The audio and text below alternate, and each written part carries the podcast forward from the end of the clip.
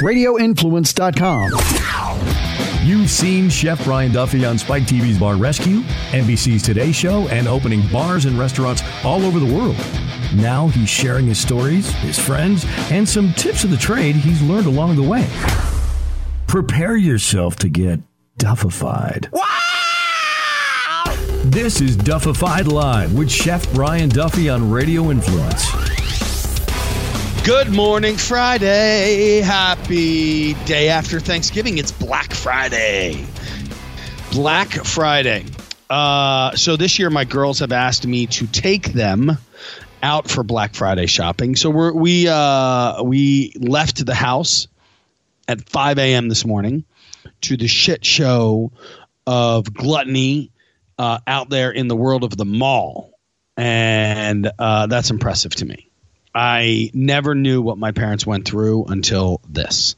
So, uh, uh, kind of impressive. Uh, people are slightly rude. I did notice that.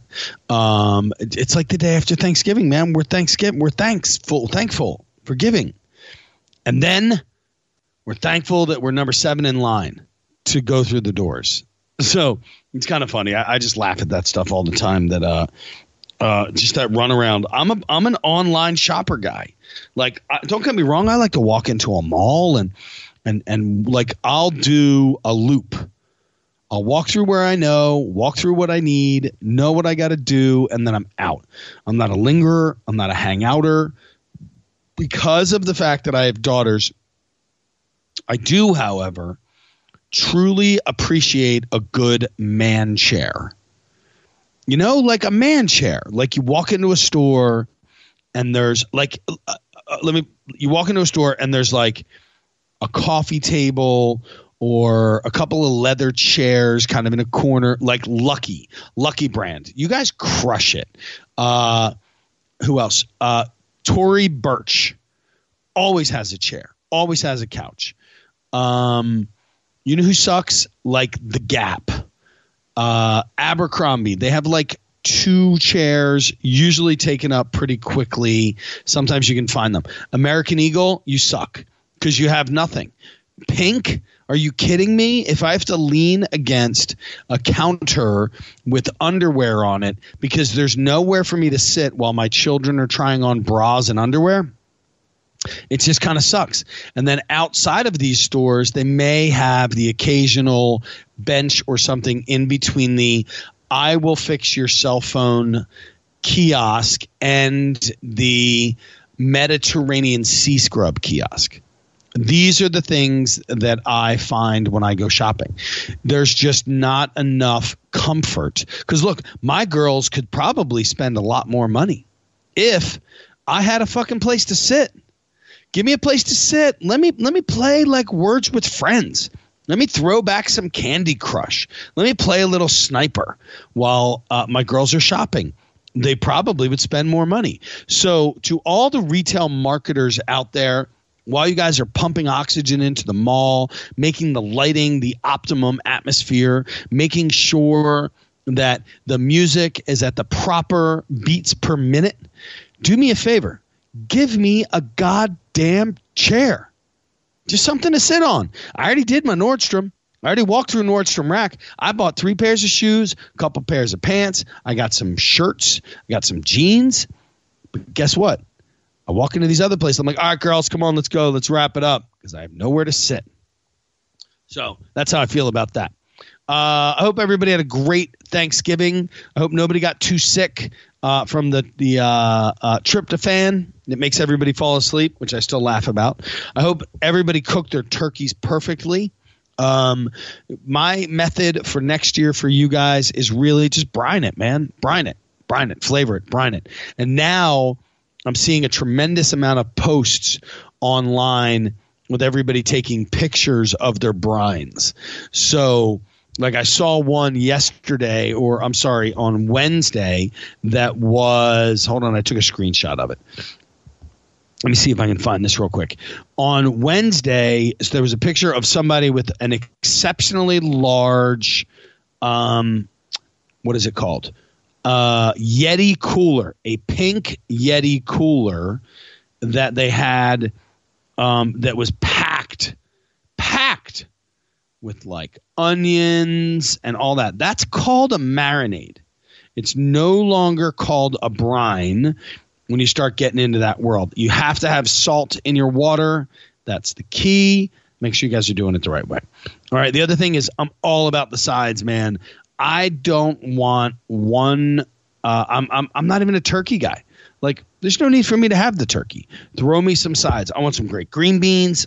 I want some mashed potatoes. My mother makes awesome like cheesy potatoes. They make me super happy. Um, and then uh, I like I like the sides, man. I love some stuffing, like just super simple. Turkey stock, carrots, onions, and celery thrown into the stuffing, like sauteed off just a little bit. Get that stuffing super wet. And then I don't stuff the bird. I'm not a fan of stuffing the bird. And here's the reason why because your internal temperature has to hit 165 to kill off any bacteria or any of that stuff with that dirty ass bird. Um, so when you back it off a little bit, if you pull that tur- that stuffing out, one, you're able to cook the turkey in much faster a much faster amount of time. Two, think about this. If the internal temperature of the turkey has to be at 165 as per the government and for safety's sake because birds are kind of dirty, then the outside of that bird must be hitting between 180 and 190 degrees. Like you're cooking the shit out of that stuff. So take that stuffing, put it into a big pan, and then to pop that bitch in the oven. You get a nice crispy crust on the outside of it. You can add some of that turkey jus to it, whatever you want. Look, you're brining in that stuff. Take that brining liquid, put it into a little pan, cook it down, just bring it up to temp. Boom, poof, boom, right up to temp. Add some turkey stock to it, then put that into your stuff. Now you want to have a combination of flavors? There you go, man. Have fun with that. So that's my turkey world. I know it's after, but guess what? We're coming up on Christmas in 30 days or 25 days, whatever it is.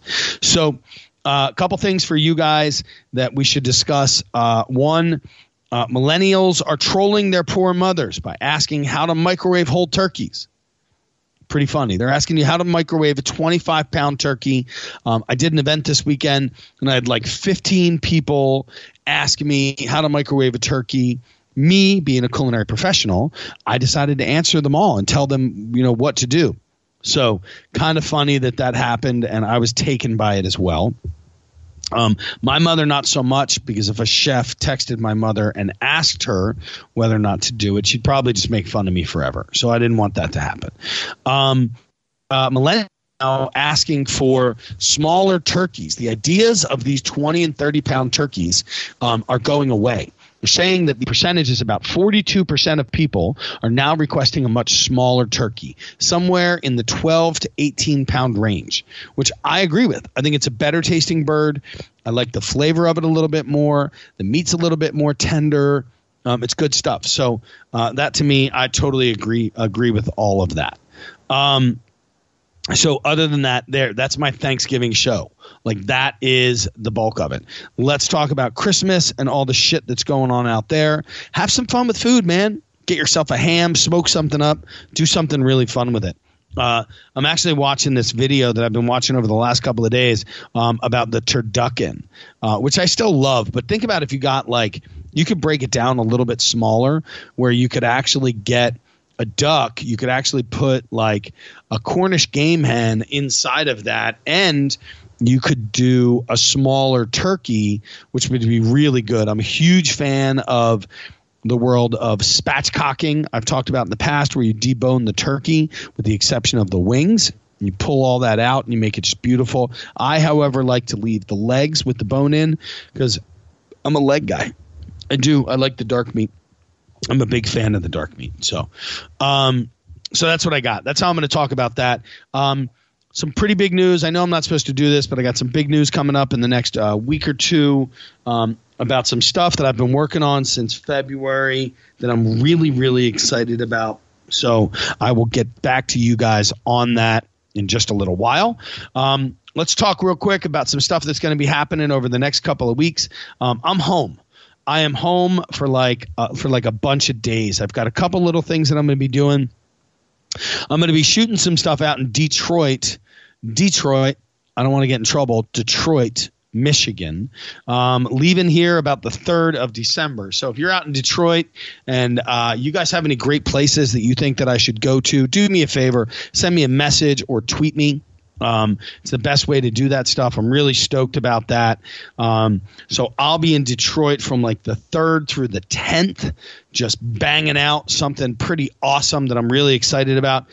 And then I'm taking a little vacation. I'm heading out to California.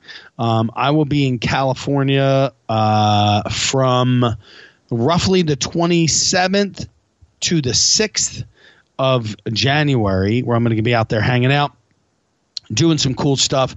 Uh, I immediately come back. I will be right in Vegas uh, at the CES show. Um, so if you are out and about and rocking and rolling and you feel like coming out to Vegas to hang out, come out and see us, man. Me, I think my buddy Nick Liberato is going to be out there. We got a couple other good chefs that I'm pretty stoked to get out there with and hang out and have some fun cooking up on some GE appliances. Uh, I love doing that stuff, man. I had a lot of fun. Then at the end of the month of January, and I know this is like a month and a half away, but at the end of the month in January, I'm going to be at the Mohegan Sun Wine Festival, food and wine. So come on out to Mohegan Sun, hang out with us out there. Uh, and then I'm going back out to Vegas in February on the 18th to go out and do some stuff out there. So, going to be a pretty crazy couple of months coming up. Um, heading into March, uh, we have the, the, nightclub and bar show, which is all the way out there in Vegas on the 22nd. Um, so, uh, I just gave you guys like three months worth of stuff. Noticed that I'm kind of slowing down, that I kind of backed off of some stuff over the last couple of months. And that's due to all this big news that's coming out. So I will keep you guys abreast of the situation. Um, I got one thing to say to you, and that is this we're going to start paying attention to the word, the hashtag opening night. That's all we got to say. Opening night. Dun, dun, dun. That's what we got. We are talking about opening night. Okay. So uh, we have some other cool shit going on on. I have uh, been following this dude for the last couple of months, actually longer than that. I've been following this dude for a while. Okay. Um, this guy is uh, has been around for a, a, a, a, good period of time. I'd say about two years, um, where he actually travels around the country and interviews people, and then posts on Instagram, uh, Twitter, and all the other stuff. Kind of his interview with these people, what he finds out about them. They're very detailed, very, very straightforward. Um, and I'm really excited to talk to him. I have yet to be interviewed by him uh, because I really wanted to. I really wanted to have him on the show first because I wanted to know what his process was. I really wanted to know how he picked people, how it came to. So, uh, everybody, do me a favor um, if you're on Instagram, get over there. You can follow this guy. It's Rob's 10K Friends. Welcome to Duffified Live, Rob Lawless. Good morning, Rob. What's going on, brother? Not too much, man. Thanks for having me on the show. It is my pleasure to finally have you on. We've gone back and forth uh, for uh, like a year. Yeah, Probably? I think so. Yeah, and then we were going to connect over the summer at some point, I think, and yeah, just back and forth, but here we are. Yeah, man. Yeah, I uh, I travel quite a bit, so to try to, to to lock me down when I'm home is a tough one. And I know you were in Philly doing some stuff, and uh, I wish I could have gotten you. I wish I could have met up with you, but here we are now. Yeah, absolutely. So, um, so Rob, why don't you do me a favor? Why don't you tell me uh, who you are, what you do, and how it is that people can get in contact with you? Sure. So my name is Rob Lawless. I'm originally from Norristown, Pennsylvania. And currently, I am doing a project to spend one hour with 10,000 different people to see what comes of opening doors for no particular reason and kind of to just learn about their stories and make new connections. So I started this project in November of 2015.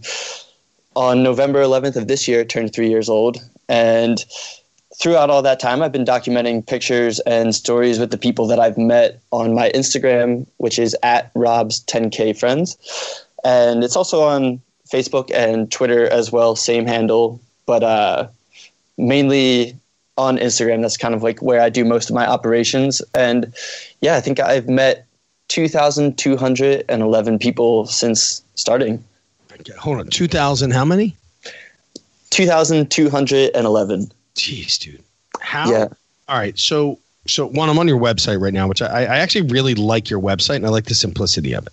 Okay, thank you. Like it's just it's just right there. It's in your face. It tells you exactly what it is, what you do, and there's really good stuff like the untapped value of human connection. Right. Um, six life lessons learned from spending one hour one on one with 1,500 people. So I mean, it's pretty awesome, man. Um, some of the stuff. So all right. So basically, one, I didn't know you were a Philly guy.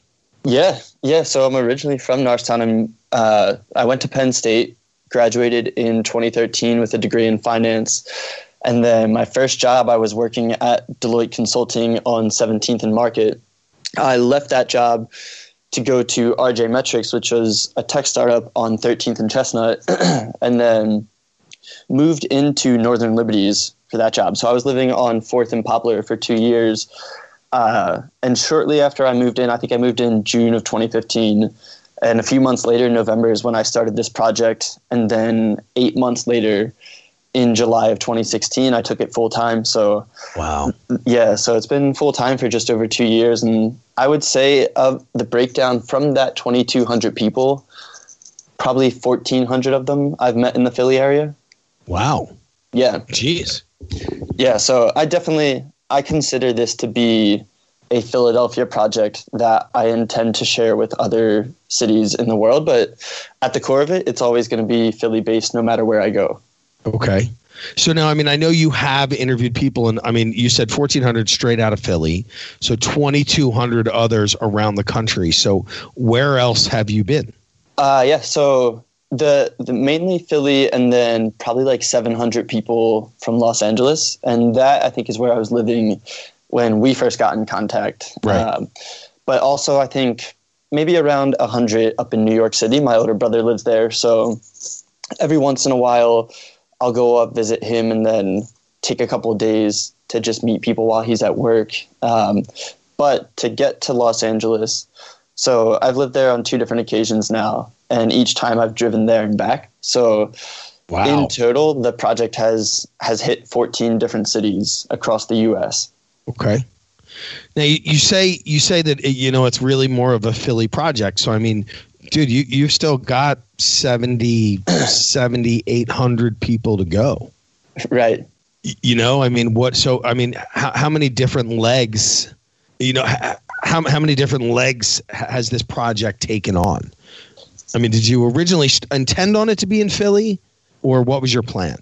Yeah, so I think originally I just intended for it to be a thing that that spanned many different cities and countries, which is still what I want. But having started it in Philly, I kind of became loyal to the city, and I feel like a uh, people expect something like this to come out of New York or they expect it to come out of LA. Right. And I really feel like Philly is kind of having a, an uptick in creativity and different creative organizations in the city. And so that's why I always wanted to be known as Philly based. And as I was doing it, the goal kind of became to do meet the first thousand people in Philadelphia. And then once I cross that mark, to have the next nine be a mix of Philly and the world. So, all right. I mean, so how did this project come to? You're young, you graduate from college, you've got two good jobs, great jobs right out of college, you know, working hard, doing your stuff. How does it come to? What, what, what was the inspiration for it? Sure. So when I was at Penn State, I was involved in a lot of different clubs and activities. So my freshman year, I, I got involved with the Penn State Dance Marathon right away. And there's 40,000 students at Penn State. Over 15,000 of them are involved in Thon. So it's a, a year long effort to raise funds and awareness for pediatric cancer. And getting involved with that opened up other doors for me. Uh, I ended up joining a fraternity spring semester of my freshman year. What Myself, fraternity? Uh, Beta Theta Pi. Okay, I'm I'm a, I'm a teak, so there you oh, go. Nice, yeah, nice. um, and so my sophomore year, I became a Lion Ambassador, which is essentially a tour guide slash campus rep, and I was doing Habitat for Humanity trips over spring breaks, and I was on a homecoming committee. So Penn State, just being a college town, the more involved I became on campus, the more often I would run into people on the way to class or out at the bars or whatever and that was a, a feeling that I really enjoyed. And I, I think that was one of the things I missed most when I graduated and went into the real world. So part of me was just looking to recapture that sense of familiarity that I had in college. And then the other thing is I minored in entrepreneurship. So majored in finance and then I minored in accounting and entrepreneurship. And I've always been more interested in the entrepreneurial side of life. Um, like when I started at Deloitte, I was working 12 hour days and kind of just doing whatever my manager told me. And yeah. in my mind, I always felt if I was investing 12 hours a day into myself, it wouldn't pay a lot up front. But if I if I did that long enough and I had a creative enough concept, that down the road I would be better off investing in myself than giving my time to other people. Right. Um, and so, kind of the combination of the two of those things, I thought to myself, if I meet 10,000 people, it just has to work. It like someone is going to introduce me to someone who will either figure out how to monetize it or they'll figure out how to kind of blast it out to the world. Um, but the whole theory in my mind was it's an interesting concept, and the goal is just become too big to fail before I run out of money. And so I've I've gotten close to that point a couple of times, and am on my way back to that point. But there's always progress occurring at each level, and every time that I've come close, I've hit some type of partnership that has kept me going. And so nice. that in and of itself has been a wild ride, but one I've been happy to be on. So what, what I mean, when you say partnerships, what do you mean by partnerships? So it started um, in Philly, and that's one of the things I love about it being a Philly project. Uh, two marches ago, uh, I was having a beer with this guy Chris, and we were meeting up for my project, and he was saying, "Ah, oh, man, I wish I could support you in some way or, or sponsor you." And I was I just told him, hey, if you if you want to write me a check for a few hundred dollars, I can tag you in every post for this month, and I'll put presented this month by Fishtown Pharmacy at the end of each caption that I do, and I'll just let people know that you're supporting me in this movement to keep it going. And so he agreed, and we did that. And then because I was tagging him uh, this urgent care center, Vybe Urgent Care, which is also in Philly, shot me a message on Instagram and they were like, hey, what's the deal with your partnerships? And so I told them and they agreed to partner with me. And then a guy who had become my dentist through my project runs this dentist office called Team Dental. And he said, "Hey man, why didn't you talk to me because I wanted to partner you or oh, partner geez. with you?" Yeah, and so it kind of snowballed, and then I had I was partnered with Leadership Philadelphia, and then I went out to Los Angeles, and kind of the Philly connections dropped off. I don't think it really made sense for at that time them to sponsor a project that was no longer in Philly. Right. Um, but then I teamed up with this t-shirt company called Serengeti, and yeah, it's just been wild. I came back to Philly and then it was a dog walking company it was a photographer a wedding band uh, local publication. And so it's just kind of been this mixed match of companies that one like the concept of, of what i'm doing two want a little bit of exposure through it and three just want to see me continue doing it because i think they, they think that it's kind of a, a positive thing for the world. Um, so yeah and then i've had more recently some more formal partnerships, one with a company called Peace Tea over the summer. And then in September, I just did one with a networking app called Shapr. And I just used their app to source 20 of my meetings through the month wow. and encouraged other people to hop on it and download it. Because a lot of the people that I think follow my project are kind of interested in this idea of human connection and totally. they, they want to practice it in their own lives. You know, it's funny because I, I, I read all of your I read all your posts. Oh, nice. You know, a lot of time and that's a big thing to say in this day and age. Yeah. You know, I mean for somebody to physically to cuz in in a world of of look, double tap, swipe, there's we don't really read the content. And we and, and in my business of being a chef and marketing and doing all the stuff that i do i talk about that initial impact. You've got to have an impact right off the bat. Make sure your pictures are colorful. Make sure that you've got good content going on. And i always say make sure that your content is not too long. Um, you know, I, have I've kind of a saying to my clients like, would you take and, and and would you take a picture of a piece of shit and put it on a billboard on 95 and advertise your business? Mm-hmm. No, you wouldn't hmm. do that. So why are you going to do the same with an Instagram picture or something like that? And it's so funny because your pictures are are are a picture of you and the person that you talk to, and then it's a very well put together description of what that conversation was. And so kudos to you because I, I don't stop and read stuff. Yeah, you know, I mean, so it's it's really kind of cool to watch that and see that happen. Thank you. That's one thing that I, I never even think about. I mean, for me, a lot of the joy in the project is just sitting down and having that time to share with someone and walking away knowing that I have one new connection in the city. Yeah. And everything I write is actually from memory because in the time that we're together, I'm just focused on how can I get to know this person as much as possible and how can I share with them as much of me as possible. Um, so it's funny, I never even, for me, it's just part of the project to, to write this Right. story and put it out there. But I'm always honored when people do take the time to sit down and actually read what I'm writing. Yeah.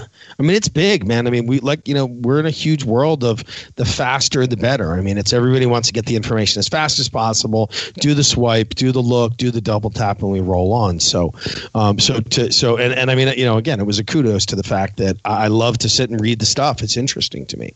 Yeah, thank you. Um, so, so do you have a criteria? I mean, is there, you know, how, who was the, let's do that. Who was the first person you interviewed? Um, so his name was Jim Brady. He is the founder of BillyPenn.com, which is a uh, a publication here in Philly. And it's funny, like a, a lot of people use the term interview when talking about my project. Um, and I always try to tell people that I'm not interviewing people because when when people think that it's an interview, they come in expecting me to ask questions and expecting me to extract a story from them.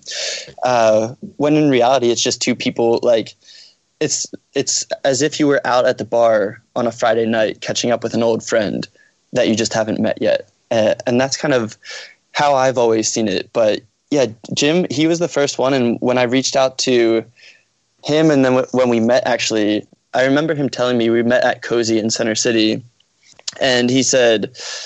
Oh, this is really cool. What am I, the the one thousandth or two thousandth person that you've met? and I was like, no, dude, you're you're number one. You're the start of this project. And so, Wow.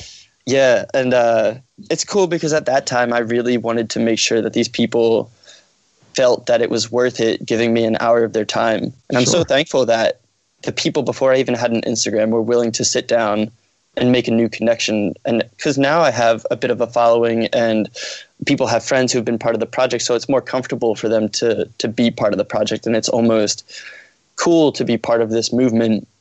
But in the beginning, like guys like Jim really, really helped the project get off the ground by them being willing to put themselves out there. Right. So then, and then it, it kind of moves on from there because I've noticed one of the things that you do within your descriptions is how we met. Right. You know, interview number 1222 brought me to this person. Um, is that a lot of the way that it, it kind of unfolds at this point? Is connections? Yeah, most of the time, the people that I'm meeting with are are sourced. They're incoming to me. They come in through my Instagram direct messages, or they shoot me an email. And yeah, it's crazy. I think um, I had always been curious at what point would people start coming to me instead of me reaching out to them. Right. and it actually happened around the 65th person. So I met this guy, Josh Middleton, who at the time was a writer for the publication The Philadelphia Citizen. Okay. And we met, and he just sent over some questions afterwards and crafted it into a really nice article. And this was in May of 2016, a month before I was going to be laid off from my job. And he he just put it out there, and I, I shared it on the internet. And I hadn't told any of my friends up until that point what I was doing because with it just came a lot of questions that I didn't really have answers for yet. And um, I put it out on Facebook, and a lot of my friends ended up sharing it. And I think it had like a thousand likes on their page, which was great at that time. And um, from that, people started coming into me. And then what had happened, I started meeting with Temple students. And when I would meet with a student, they would repost my photo with them to their page and say, Hey, I just met with this dude, Rob. He's doing this cool project to meet 10,000 people. And then I would see the comments of all their friends saying, Oh, this is such a cool concept. I want to do it. And I'd see their messages come in. And then the more people I met, the more they were reposting and sharing the photos. And then I would just get all of their friends. And that's kind of how it is now. I think I've met enough people where I have enough branches coming off of my tree that every time someone shares it in a new direction, I get a new group of people interested. Right. So, are there? I mean, do you have people that you are like, I really want to, I really, and I, I, it's it's hard for me not to say the word interview. I know. You know, I mean, and and, and it's funny because I was as I was reading your stuff beforehand. I, I mean, I'm actually looking at it right now, and it says PSA. I'm not interviewing people. Right. Like when I look at the screen at, at this at this moment, that's exactly what it says. So, are there people that you are are, that you really want to meet at this point? I mean, is there somebody that you're like, I really want to meet this person? And are you reaching out to them? Or are you just allowing kind of the natural uh, viral momentum of this to take its own course? Uh, more so just letting it take its own course. Um, okay. And that's one of the things that I, I kind of like removing myself from the control of who I'm meeting. So okay. I typically just go through my messages and answer first come first serve. Um, and I, th- I mean, I think there are people in life that I think it'd be interesting to meet. I really like this musician Jon Bellion. So I'm 27 years old. I think he's 27 as well, and I just think he is a really creative mind when it comes to music. So I'd love to sit down and just get to know him a little bit better. And then one of the people that I've come to admire in life a lot over the last year is Scooter Braun, who is the manager for Justin Bieber, Ariana Grande, Martin Garrix, and several other musicians. But I really don't care that he is the manager of those people. What I care about is if you listen to him on a podcast or an interview, he's reached a level of success that a lot of people are trying to obtain in life. But when you hear him talk, his values are his wife, his kids, his upbringing, right. um, like being a good person in the world.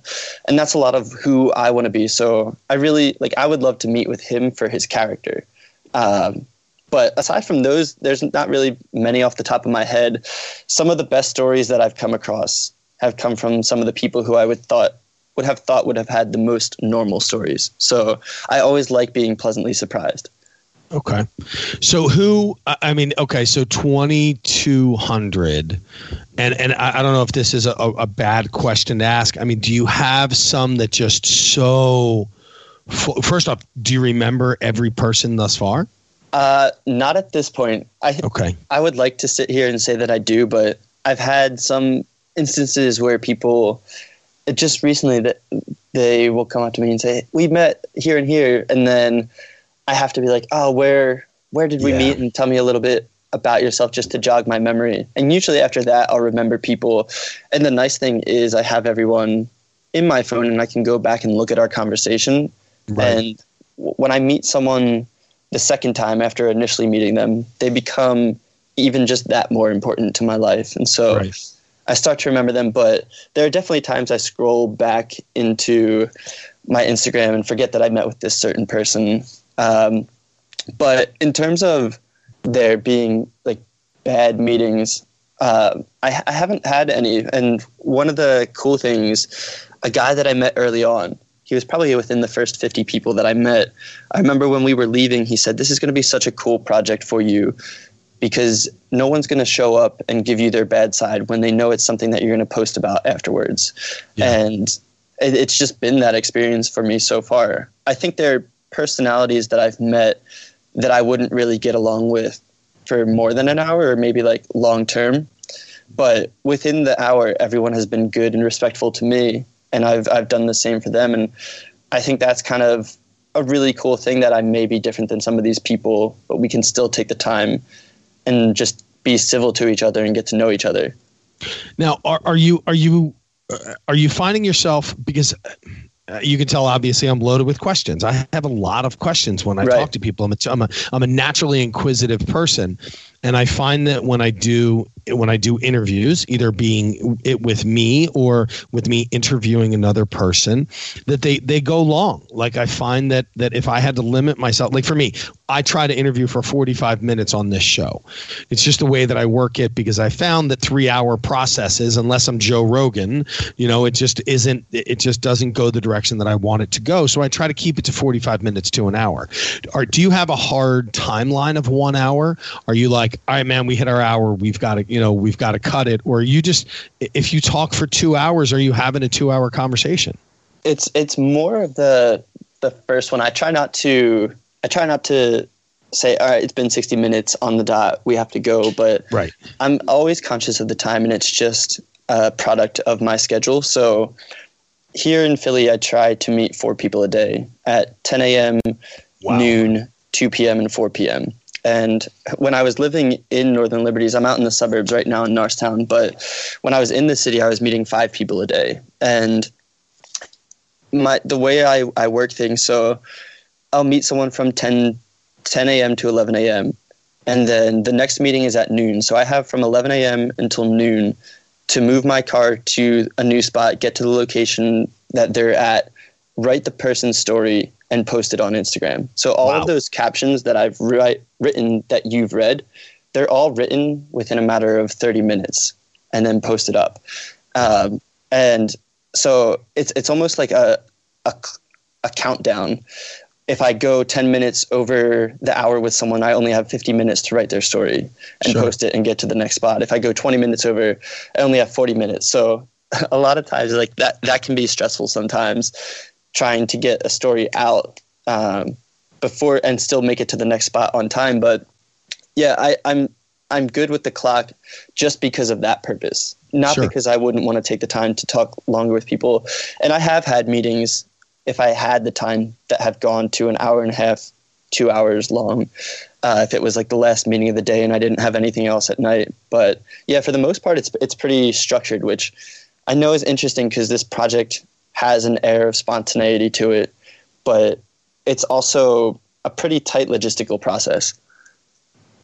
Wow, I can't. I mean, the fact you do that you were doing five a day and then having that time to turn it around. I mean, you know, my producer is right now in the background laughing probably because he texts me all week long. Don't forget to send me notes on the show.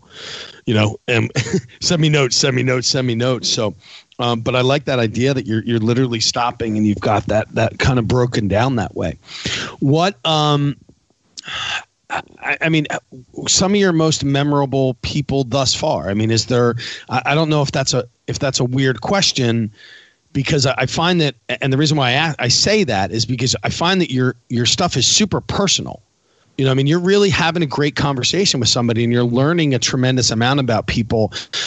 So I guess it's weird that I want to ask: Are there some that really just truly stuck out more than others? Yeah, definitely. And so I think it's a I think I'm always touched by the stories that contrast what I know to be true. And so, for a little background, raised in the suburbs in Norristown, my parents are still married, still together, ha- happy and healthy. And we live in the house that they had built when they got married. I'm the youngest of three siblings.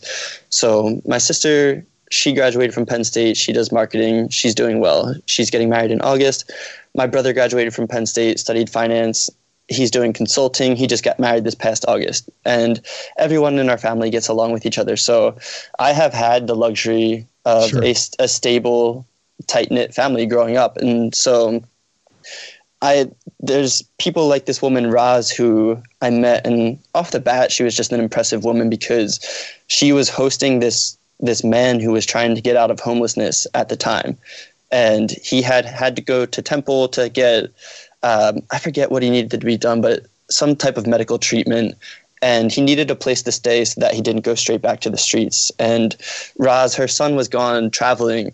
And so she just hosted this dude in her son's bedroom. So I met this wow. dude, John, who was the homeless man. And then right after I met Roz, and her story was just incredible. She, um, when she was 16 years old, her ex boyfriend found out that she was dating a new guy, and so he tried to kill her. Uh, oh, literally chasing her down the street, shooting at her, and he didn't end up killing her, but he did go around the corner and murdered her boyfriend. Oh my and, god! Yeah, so this happened to her at 16 years old, and then when she was in her early 20s, her twin sister committed suicide, and then in 2012, her younger brother was murdered trying to protect his nephew. Oh and god. so all of this trauma happened to this one woman in her life. And for any of those three instances to happen to anyone would have been really difficult to overcome but she overcame all of them. And now she's um, she runs an organization in Philly called Operation Save Our City, and she kind of is an advocate for the victims or the families of victims of homicide to the point where sometimes she's knocking on doors saying, I know your son committed this murder, or I know your daughter committed this murder. You need to turn them in because it's the right thing to do. And so I'm just really impressed by her. And she, as far as I know, she lives in Kensington. And so I think her story is one that you don't see pop up in Center City or whatever, uh, where like all the focus is, but she's still doing incredible things for the city of Philadelphia. Right. Wow. Jeez. You know, and it's so fun. I mean, what it, when you when you first kind of started this, what what expect? I mean, I, I don't want to say what expectations. I mean, did you think to yourself, I'm going to meet some pretty weird people. I'm going to meet some pretty awesome people. I'm going to meet a pretty diverse group of people. I mean, what was your initial? I, I, I mean, what was the, what was your initial thought process? I mean, I want to meet ten thousand people. I mean, inside you must have been thinking, I, I wonder what kind of people I'm going to meet. Because I think that whenever I fly, I think about that whenever I go to a new city. I think about that every time that I walk into a bar or, or, something to that effect. If I'm by myself, like I'm, I love to be a connector. I love meeting people. I love talking to people. So I mean, the anticipation of what you're you were about to do. I mean, what what was what, where where did you come up with? What did you come up with? Yeah, I think from the beginning, I, I knew that I was going to to meet a diverse group of people, and so the reason I ended up meeting Jim Brady as the first person is because BillyPenn.com does a Who's Next list, and they do who's next in the culinary scene, who's next in the music scene, who's next in politics, all for Philly. Right. And so when I started seeing that, I thought to myself, all right, well, there's the group of people that I'm going to meet. I'll just find these people's emails. I was in sales at the time, and I'll just email them, tell them about my project, and I'll meet all these different people from all of these different subcultures of the city. Um, I don't know if I expected to to connect with people on as deep of a level as I've done. Uh, I've had some people share some pretty tragic things in their life with me, and I don't know if I was initially prepared for that, but over time, hearing stories and, and sitting with people sitting with some people who've cried during our meetings, sometimes crying with them. Over time, I feel like I've just gotten better at that type of thing, and that that has been really cool, especially to see now how deep you can go with someone yeah. in an hour, and how vulnerable two parties of people are willing to be when you're just willing to remove the hood of your car and be like, "Hey, here's here's what's underneath." Uh, and when you share that, I think that's when you really establish a, a cool connection. Yeah. Hmm. I can't imagine. My brain is my, my, my it's funny because my, my brain is literally like I'm I'm I'm working through, you know, the thousands upon thousands of people that I've met over the last, you know, 10 years in this weird career that I have. You know, and the people that I meet, and it's kind of funny how I'm able to kind of pull them up in my brain almost like a Rolodex. Yeah, I do the the same exact thing. And for even you, for example, talking to you, knowing you as Chef Brian Duffy, uh, I was thinking of Chef Nikki out in LA, who runs oh. the, the the chef at the Venice Whaler. Hell yeah! And uh, he was one of the me- people that I've met through my project. And I oh I my figured, god, you met Nick? Yeah. No way. Uh, Nick's home. He's home for the next month. Oh, is he? Yeah. Um, yeah. We're do- we're doing a little food tour. We might have to give you a call. Yeah, man. Let me know. I'd be I'd be happy to. to Nick is uh, Nick is one of my my I adore Nick. He's one of he's one of my closest friends who I never ever get to see. Yeah, and yeah. he he was an incredible person. I th- just I had gotten in touch with him. I don't know her name. You may even know her. So I had the first, the very first girl I met in LA when I went out two summers ago when I first lived there, we met at the Venice Whaler. And a girl, I forget her name, but on her Instagram is Dressing Jane. And yeah, she's from Jersey. Yeah. So yeah. e- exactly, and, beautiful uh, girl. Sure, yeah, I follow her stuff all the time, and I, and I started deleting people, and she was one of uh, she, she. I know this is going to sound weird, but I started to delete people a couple weeks ago because I was just following way too many people, and I started to kind of eliminate some people, unfortunately, that just didn't. And she continuously, I always look at her stuff. She's got a huge smile on her face. She's always in a cool play. Like she just seems like she lives a really great life. Yeah, and she so she had seen the picture of me at the Venice Whaler, and she told me that I should meet Nick, and then wow. she put us in touch, and that's I think that's one of the things I love about Philly. When I got there to meet Nick, he treated me like we had been family yeah. our entire lives, just because Nick. I was from Philly, yeah. Uh, and yeah, he he was a great guy. Every time I go back there when I'm on the West Coast, I always ask for him to see if he's in the kitchen just to say what's up, but. Yeah yeah, coming back full circle, I do the same thing because I think your brain your brain just categorizes these people. And yeah. i'm like you I, I really enjoy being a connector. It brings me joy to to say hey you need to connect with this person because the two of you would be mutually beneficial. So whenever i come across someone in an industry or, or with a particular interest my brain does the same thing. It's funny I, when i when i put people into my phone i i typically put you know, I put in their name, their first name, their last name, and then I I will do uh, in the description or job title or whatever. I kind of put whether it's chef or a city uh, or or something like that because um, I'm always kind of pulling it back up. I always say that there's, you know, everything you need in life is three calls away. It's you to me, me to them, and them to you. Mm-hmm. You know, that's that connector world that we live in. And, and it was one of the reasons why I really wanted to connect with you because after seeing your project and seeing all the cool stuff that goes on with it and the, the, the diverse, the diverse group of people that you communicate with. So, so what, what do you have coming up? I mean, what's, what's up for you in the next, I mean, in the next couple months? I mean, are you doing four a day still? Yeah, absolutely. And even so, I just got back to Philly on October 24th. And okay. I've seen this like every time I leave to go to a new place, there's a bit of a ramp up period to get back to a full schedule. So I'm still kind of working my way up to a full schedule here in Philly, just people finding out that I'm back and reaching back out again. Um, so doing that, and then a, lo- a lot of it from a business standpoint is, I think over the next couple months, I want to start to reach out to some some publications or just online video companies because I do think that it would be helpful for people to see a positive story in the news. Yeah. Um, and also like some brands just so I can continue to support myself and survive. But going forward, I was actually just thinking about this last night. Two of my 2019 goals, well, I can't remember the one, but the one of my goals for 2019, oh yeah, um, is to get abroad. So to start spreading this project to other countries. And initially I was thinking I would try to get over to Great Britain in January, which is still something I, I'm shooting for, but I'm kind of go with the flow with my life on these things. But in 2019, I'd like to get abroad, share the project to other countries. And then the second thing is I want to kind of inspire people to create. I want the world to beat me in connections. So I think this year, in 2018, I probably will have met 700 people in total.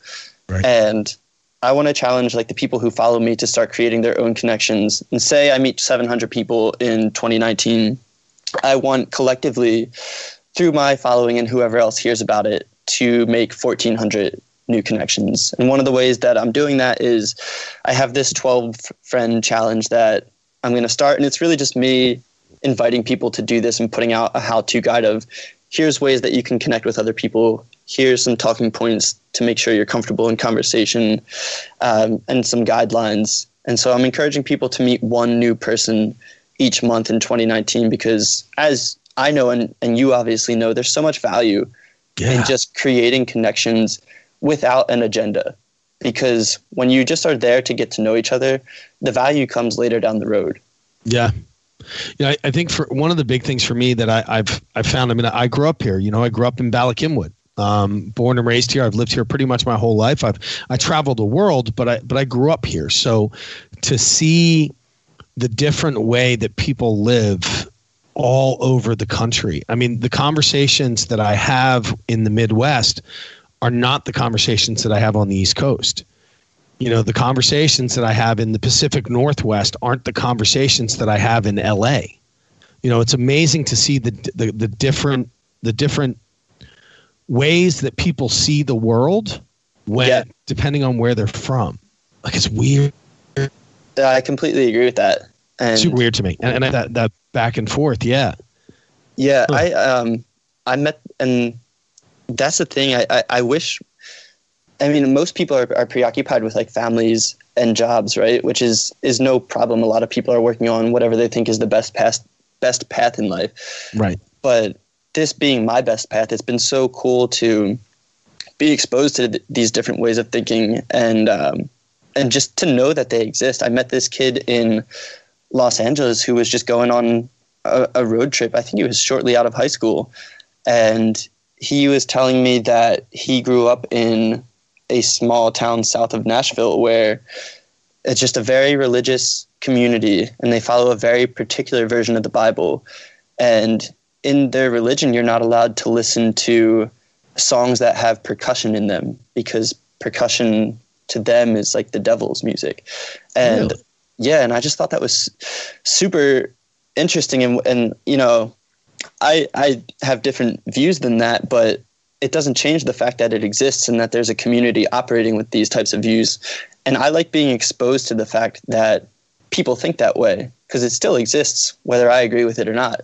Exactly. And that's, I think, and in, especially in this day and age when, you know, we, we, I, I, I mean, I talk about it all the time because I'm, I'm a communicator that, you know, we, we've bypassed the, the debate you know we've we've bypassed the conversations. I remember my parents sitting on the front porch with friends discussing politics and discussing religion and and and having an, uh, an educated conversation about it. And whether it's because i'm jaded at this point or because i've seen a lot of negativity and a lot of things i feel that we've bypassed all that. Like you know what are the two rules? Don't talk about religion and don't talk about politics. Mm-hmm. like that's that was the basis of what our parents grew up with you know, I mean, we discussed things, we had conversations, we had an opinion, and you respected somebody else's opinion.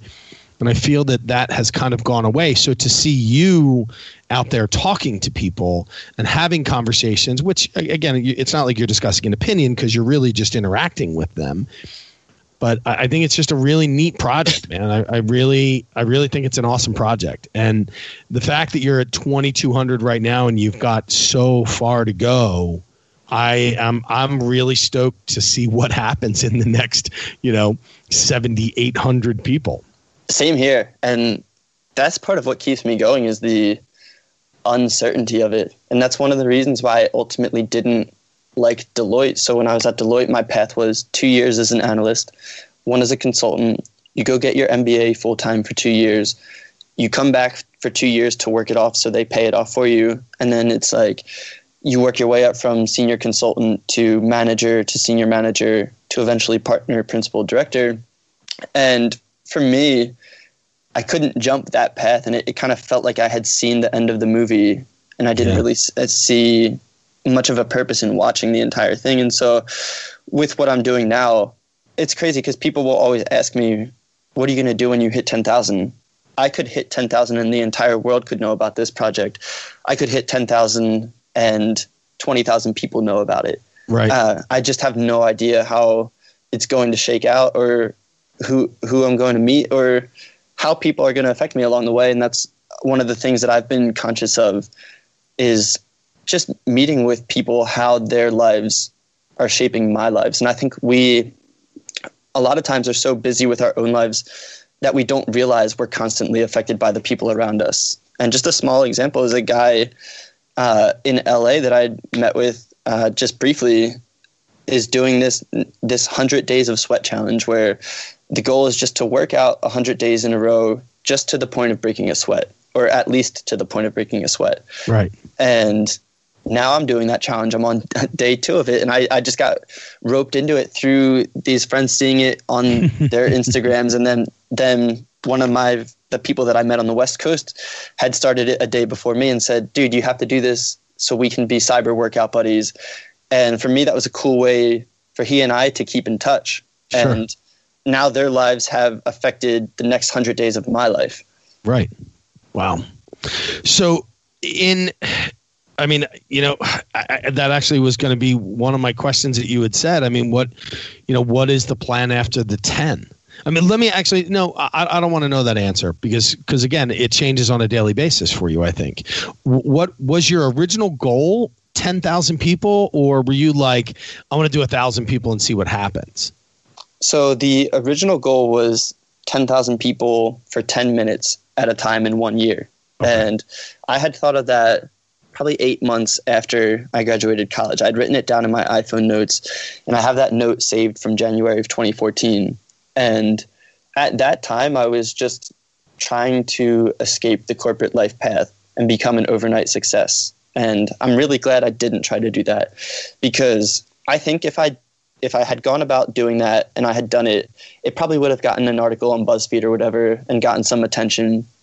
But it would have been this this uh, spike in attention and then me falling right back down to my previous life of needing to work this job and and have right. a career for myself when so it was a bad idea and it just sat in my iphone notes for a year and a half to two years and then when i finally picked it up I was kind of inspired by the malcolm gladwell's well i don't know if he came up with it or not but he references it in his book outliers the 10000 hours theory where if you do something for 10000 hours you're considered an expert in that field. And I'm not trying to become an expert in anything, but I think that's a cool amount of time to dedicate to a project. And what I found now is by spending an hour with everyone, I'm actually creating these connections where I feel like I know them, they feel like they know me, and we're running into each other afterwards and establishing these connections that are lasting past the hour. Right. Um, so, so yeah, the original goal was 10,000 people in one year, but now I think um, it's been three years. I think it'll probably take 10 more years before I'm finished. So it's, it's a much longer, long term goal now. Right. Wow. Dude, that's awesome, man. Um, I, I really want to, I'm interested in sitting down with you. Yeah, for sure. At some point, I'm, I'm hoping we can make that happen. And two, I'm really kind of stoked to uh, to to finally get you on the phone and talk to you, um, to kind of get an idea of of where it came from and and what your plans are with it. And I'm really even more excited to watch the progress of it as it goes forward. Um, and as a connector, my brain's going wild right now. right. You know, just with the amount of people. I mean, you know, I, I mean, look, I'm, I'm, my brother's own a production company in LA. They do great TV. Mm. You know, I mean, there's a lot of really cool um, stuff with that. I know, you know, I mean, I just know some really, really cool people. It's funny. I have, I have a very close group of friends, my Philly people, and I have a really very close group of friends that are called the coolest kids on earth. Nice. Um, which is all Philly based people, um, people that are venture capitalists and startup people. And, um, you know, just I have some really cool people that I would love to introduce you to because I think that they're dynamic and I think that you would probably really enjoy meeting them as well. So I'm definitely going to make some interactions there, some introductions there for you. Hopefully you can sit down with those guys as well. Um, so, but uh, hey, Rob, why don't you do me a favor? You know, let's let's uh, let's finish this up. Why don't you tell me again who you are, um, how you how we can get in contact with you, and anybody who wants to sit with you. You know, how do we make that happen? Yeah, and first off, thank you so much for for the introductions. I appreciate that a lot. And being a connector myself, I always see it. I think about it like the slingshot in Ricky Bobby. You know what? if I can slingshot past someone, then eventually I can help them down the road because uh, my my connections expand in a lot of different different ways. So that offer goes to you as well. And uh, yeah, my name is Rob Lawless. I'm from Norristown, Pennsylvania originally.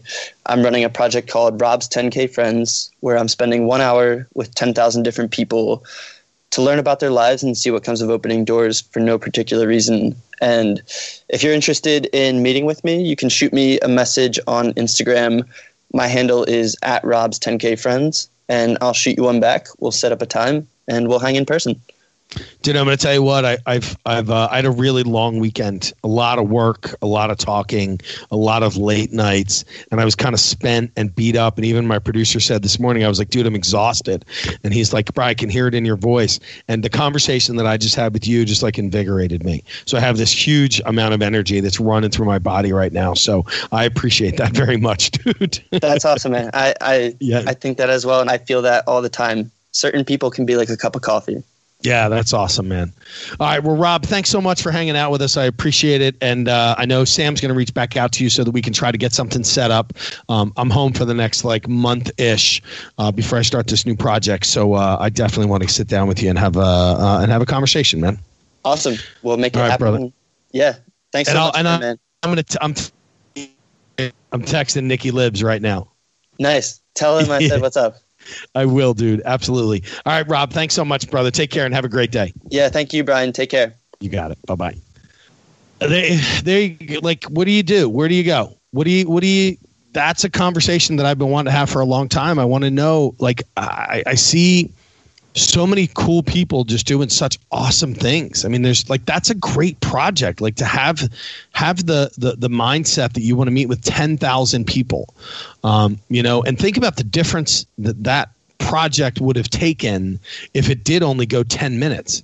You know how how how much do you really get to know about somebody in a ten minute time frame? So you know, I mean, I think it was kind of cool that he said he sat on that that that that iPhone Note for as long as he did before he decided to make that move and move forward with it. It's so funny how how the brain kind of moves and the heart kind of moves projects for us. You know, this is a guy who led led a great life. Grew up, you know, two brothers or two, you know, two siblings and a mom and a dad, and you know, grew up in the same house and not a lot of change going through life. And um, with everything, graduates high school, goes to college, graduates college. But what he found at college was this kind of uh, this this world of interaction. Um, you know that he even said the more programs that he got involved in on campus, the more the world was open up to him. And it's one of those things that I try to talk to people all the time about opening your mind and going out there and and listening to things. And you know, I was kind of cynical for a long time with a lot of things and I made a decision. I always talk about it in 2008 that I was just never going to say no again. I really had to open my mind up if I wanted to expand and see the world. I was a chef. I was living, you know, in a in a. I was in a. I was, you know, doing my stuff.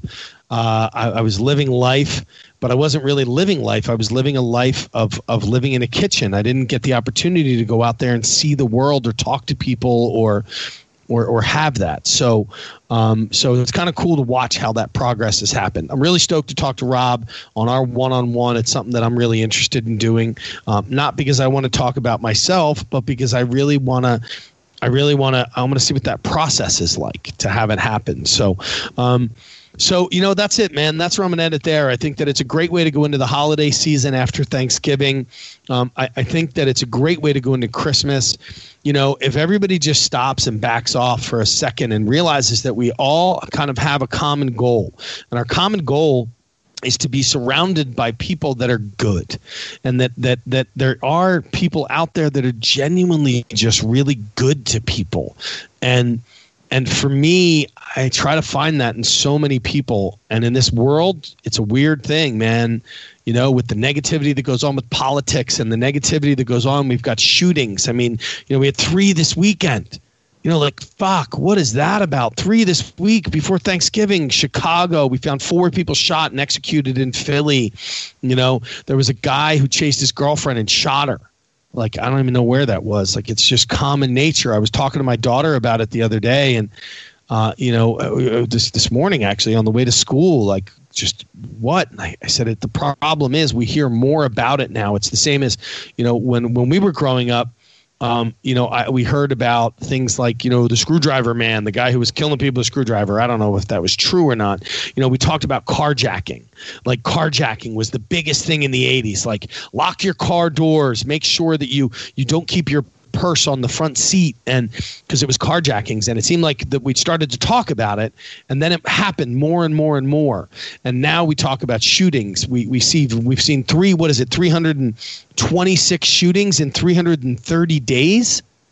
Like i think that we're so we just publicize it and we're just constantly talking about it and the thing is is that we're not even shocked anymore. We're just numb to that whole thing. So I think that it's time for us to open up our minds, and I think that we should do 30 days. Let's do 30 days of saying something nice to somebody, telling somebody, you know, hey, I love your shoes, or, or, or great hair, or what a beautiful smile. Like, Let's let's do that. Let's do that. Let's do 30 days. I'm typing this right now.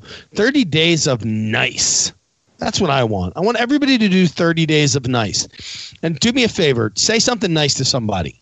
And and you know what? When you do, don't don't tell us what it was. Send me a tweet and just write hashtag 30 days of nice.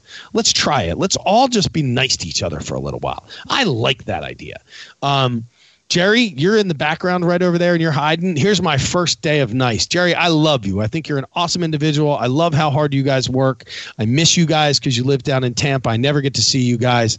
And I just think that you guys are great people. And I look forward to talking to you every time that we do the show. So, Jerry, that's my third, that's my first day of nice. Well, brother, we love you guys too, and, and obviously thank you know all the listeners for listening every week. So I'll, I'll kick that off on, on day one as well. Thanks to all of the listeners. Without you guys, we wouldn't be here. Yeah, that's right. Exactly, we wouldn't. So, and just so you guys know, like Radio Influence with Jerry and those guys, they have they have a bunch of podcasts that they do. Like the amount of people that interact with all the people that these guys know is really cool. So, um, all right, man, I, am going to end it all there. Uh, we've got to rock and roll. Uh, this was a good one. I'm really glad we got the chance to talk to Rob Lawless. So check him out on Instagram at Rob's 10K Friends. Um, you can also go to Rob's10KFriends.com and read a lot of the stories um, that he's written. He does a real nice blog job over there.